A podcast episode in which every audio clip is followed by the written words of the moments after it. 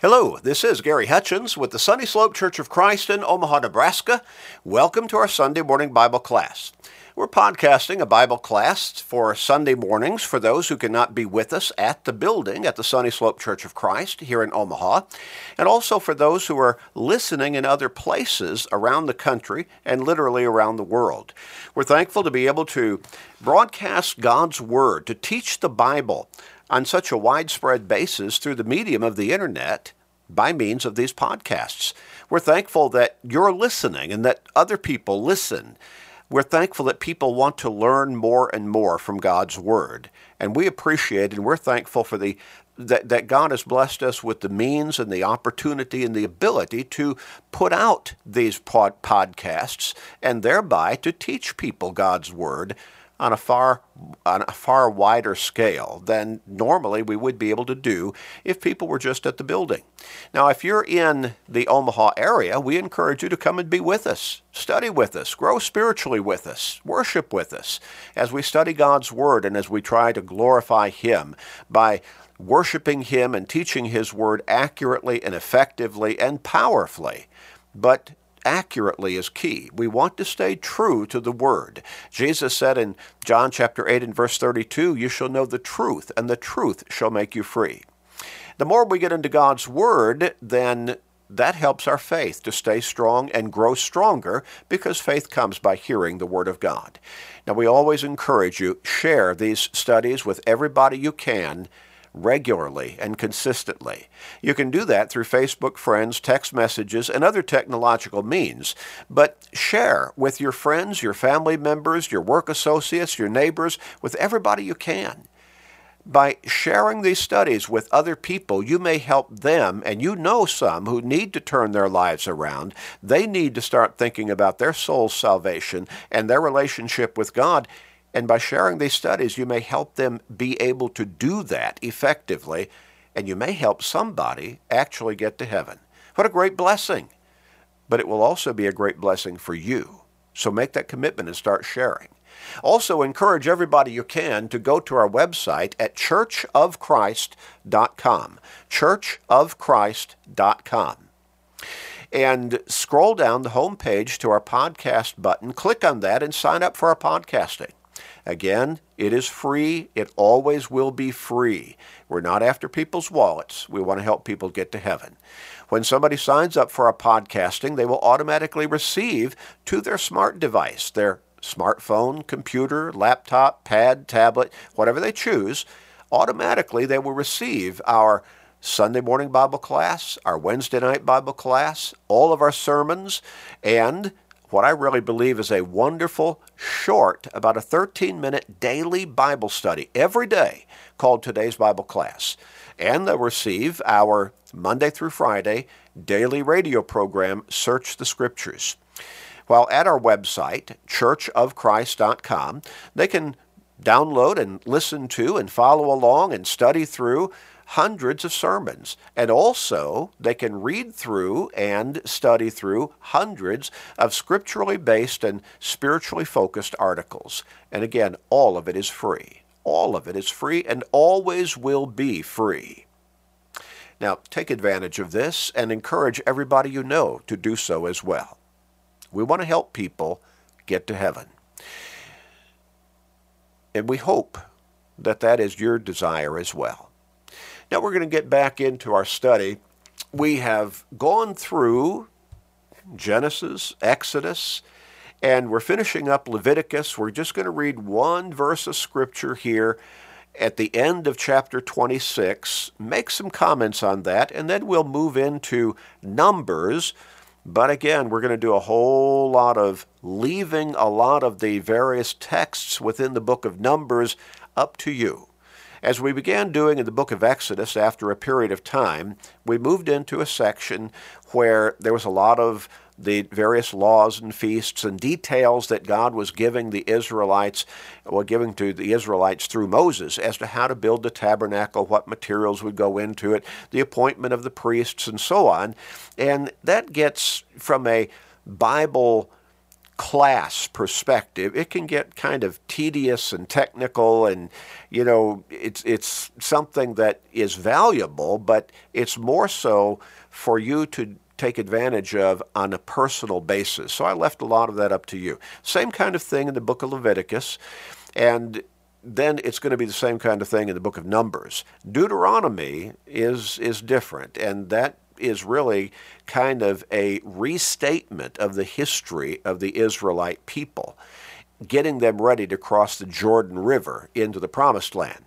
But now, at verse 46 of Leviticus chapter 26, these words, and these words are very important. As, I said, God has given the Israelites all kinds of very specific and detailed instructions as to what he wants them to do in following him and worshiping him and being his people, his godly people. Very detailed. In verse 46 of, of Leviticus chapter 26, we read these words These are the statutes and judgments and laws. Now, basically, those three terms all mean the same thing. These are the teachings of God. They're the God's law for the Israelite people, which the Lord made between himself and the children of Israel on Mount Sinai by the hand of Moses. Now, that last statement, by the hand of Moses, is crucial. It might be easy to just kind of read over that, gloss over it, and not really pick up the fact that what we read in these first five books of the Old Testament, called the Pentateuch Genesis, Exodus, Leviticus, Numbers, Deuteronomy God wrote God, I'm sorry, Moses wrote God's word through these books by God's instruction and guidance.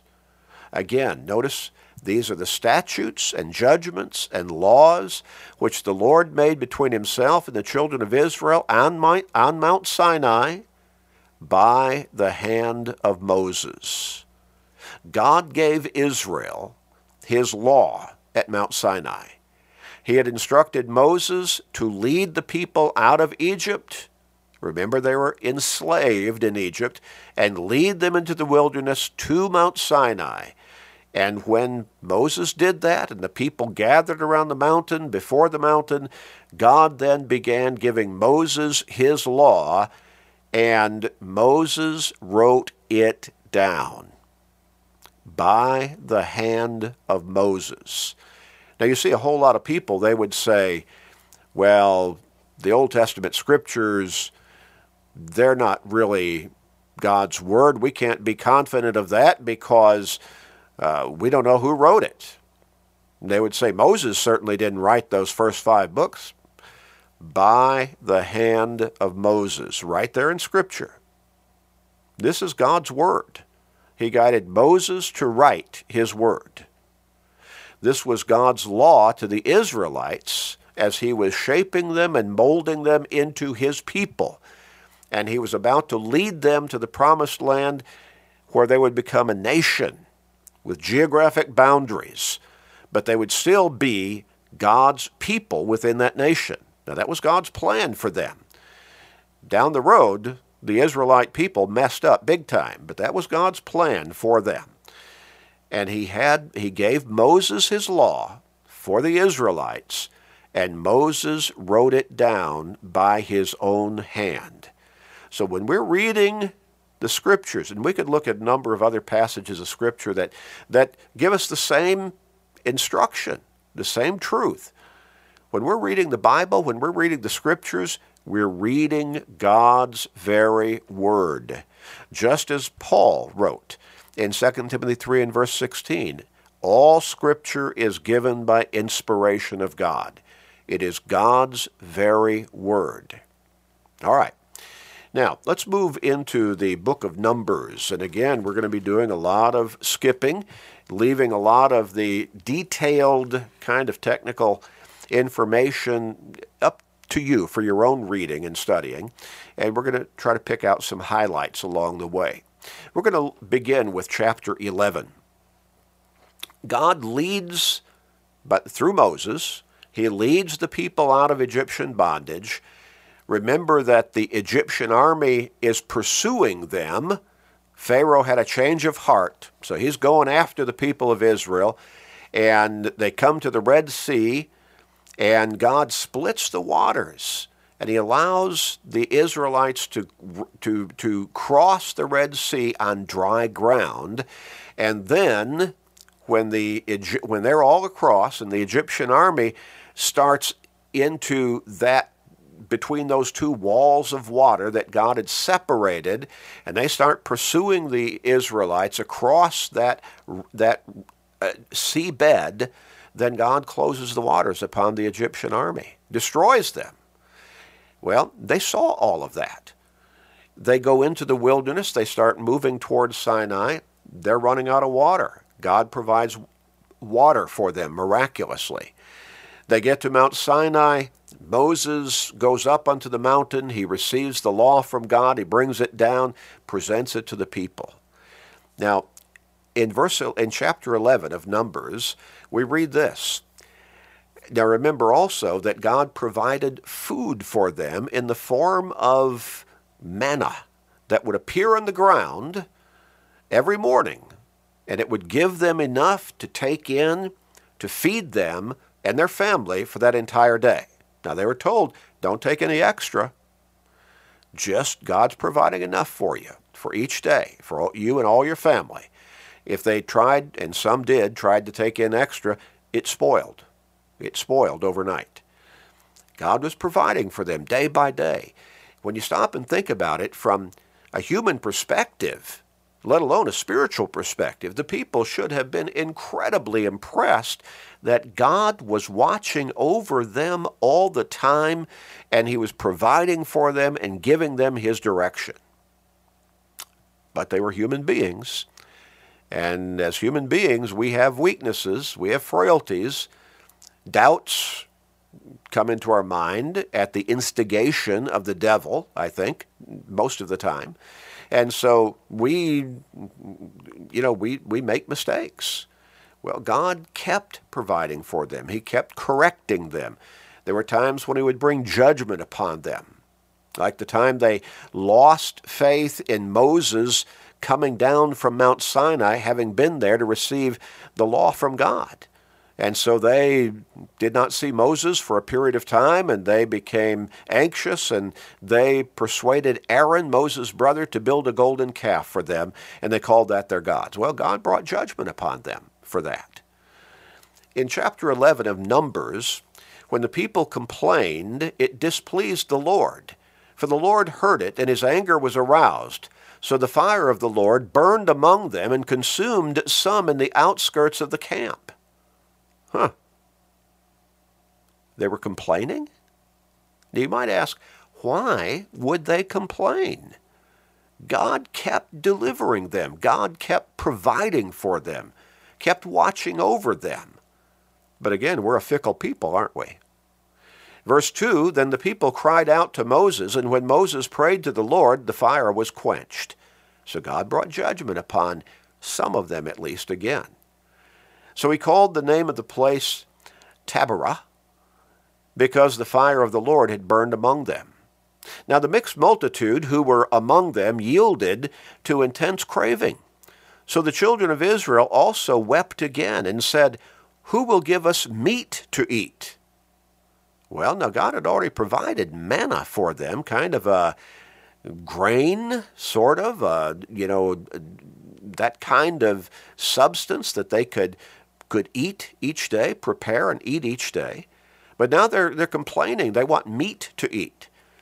We remember the fish which we ate freely in Egypt, the cucumbers, the melons, the leeks, the onions, and the garlic. Uh, did they remember the bricks that they had to make in servitude to Pharaoh and the government of Egypt? Did they remember the slavery? Did they remember the killing of their newborn male babies because Pharaoh was afraid that they would grow in population too numerous and ultimately rebel against Egypt and take it over, or at least help their enemies, the enemies of Egypt, conquer the land? Do they remember all of that? That oppression at the hands of the Egyptians? But they say, oh, we remember the fish, which we ate freely in Egypt, the cucumbers, the melons, the leeks, the onions, the garlic. But now our whole being is dried up. There is nothing at all except this manna before our eyes. Well, they were tired of eating the manna. God provided it for them miraculously. But you see again how short sighted we can be as human beings when we take our focus off of God and His blessings and upon us and His care for us. The people went about and gathered it, ground it on millstones, beat it into in, in the mortar, cooked it in the pans, and made cakes of it, and its taste was like the taste of pastry prepared with oil. It was sustaining food, in other words. It was nourishing for them. And when the dew fell on the camp in the night, the manna fell on it. So God provided it every every night for them. It was there in the morning when they'd wake up. Then Moses heard the people weeping throughout their families, everyone at the door of his tent, and the anger of the Lord was greatly aroused. Moses was also displeased. Now you see, negativity on the part of one person, if they exhibit that negativity openly, it's easy for it to spread to somebody else, and then somebody else, and then somebody else, and then you see it has a, a, a spreading effect. It becomes cumulative, and more and more people become affected by it. They start taking it up, they start feeling negative themselves. Have you ever heard of people who said, I like to complain when I'm miserable because I like for other people to share in my misery? well, so God becomes displeased greatly. He was greatly aroused. Moses was also displeased. Verse 11 So Moses said to the Lord, Why have you afflicted your servant? Why have I not found favor in your sight that you laid the burden of all these people on me? Well, Moses, he expresses to God, You sent me to lead these people to the promised land, out of Egypt to Mount Sinai, to worship you, and then on to the promised land. And, and let me tell you, these people, they keep complaining. You want me to be their leader, but they keep complaining to me. Why have you, why have you put me in this position? Well, Moses was somewhat fickle himself, wasn't he? He believed in God, but remember when God first called him and Moses kept making all those excuses why he should not go, but ultimately it came down to the point where he just was afraid.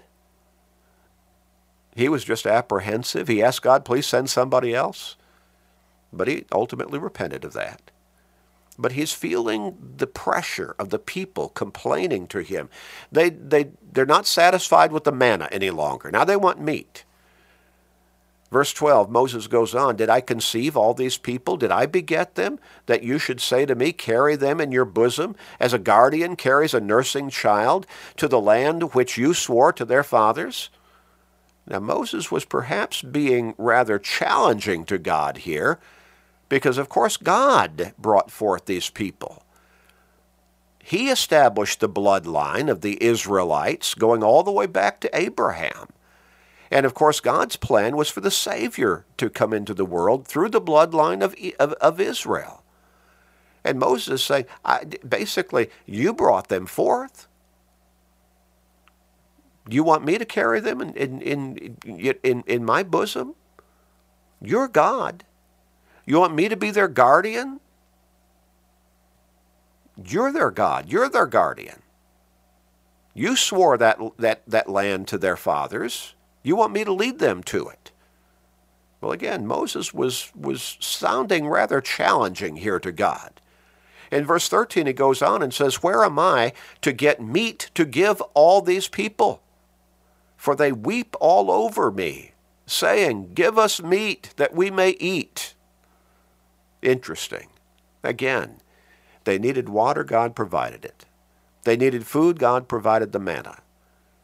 Now they want something more specific than just food in general, just the manna. They want meat. And so they're complaining to Moses, sounds like on an ongoing basis. If you treat me like this, God, Moses goes on, please kill me here and now. If I have found favor in your sight, and do not let me see my wretchedness.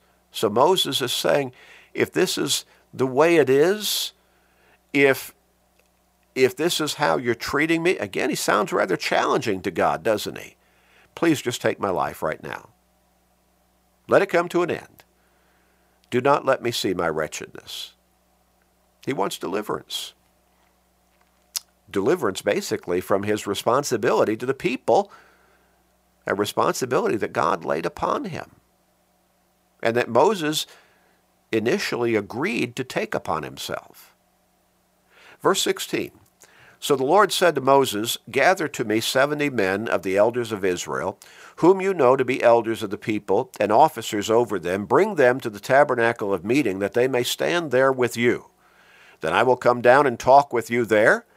I will take of the Spirit that is upon you, and I will put the same upon them, and they shall bear the burden of the people with you, that you may not bear it yourself alone. And so God was saying, I will delegate responsibility. You bring these 70 elders, and I will delegate responsibility. Then you shall say to the people, Consecrate yourselves, for tomorrow you shall eat meat. For you have wept in the hearing of the Lord, saying, Who will give us meat to eat? For it was well with us in Egypt.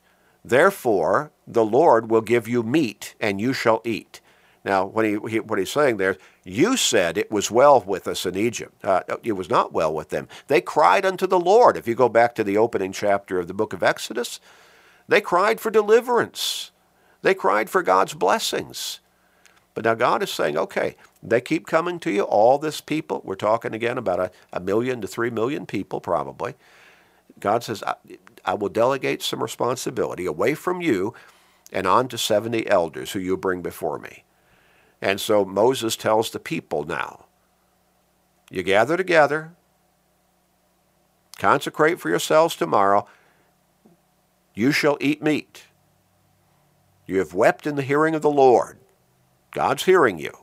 Moses is not Moses is not excusing their complaining, but he's telling them, you have complained, you complained you called upon the Lord to deliver you from Egypt, and now you're talking about how well you had it back there.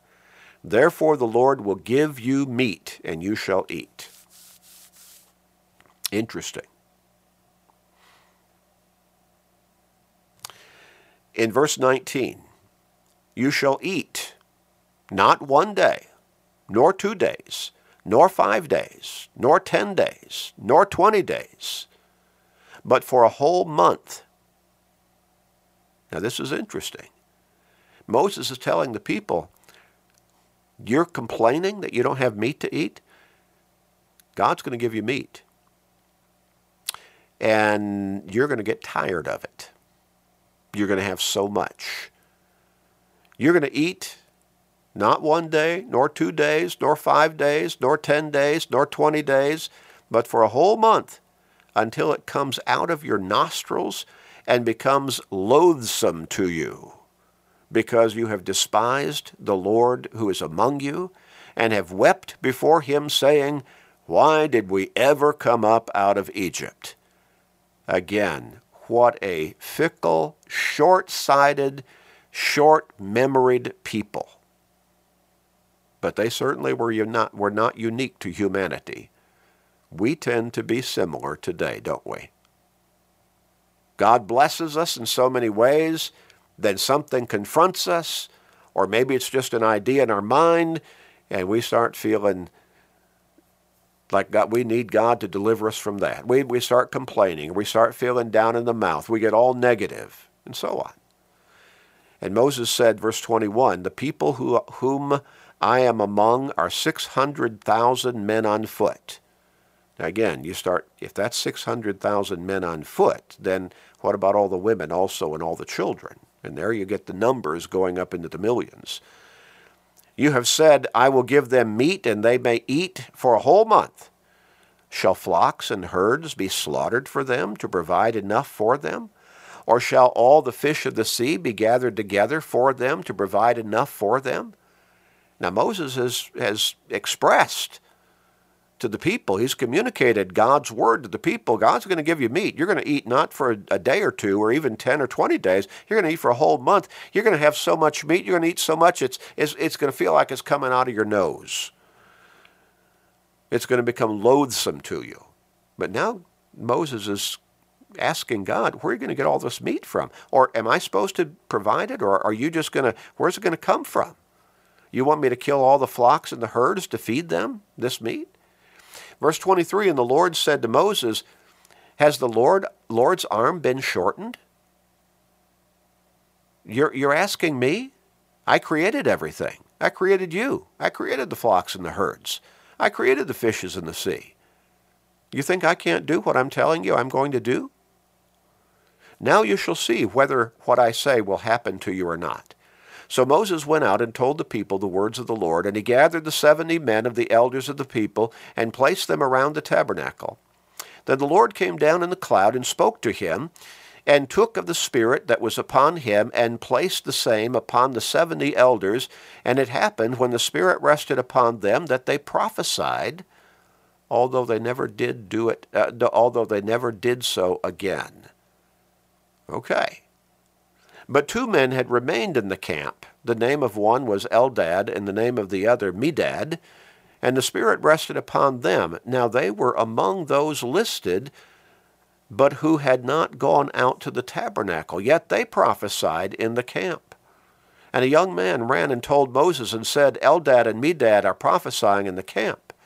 So Joshua the son of Nun, Moses' assistant, one of his choice men, answered and said, Moses, my Lord, forbid them. Then Moses said to him, Are you zealous for my sake? In other words, are you trying to somehow protect me and my position? You're trying to honor me?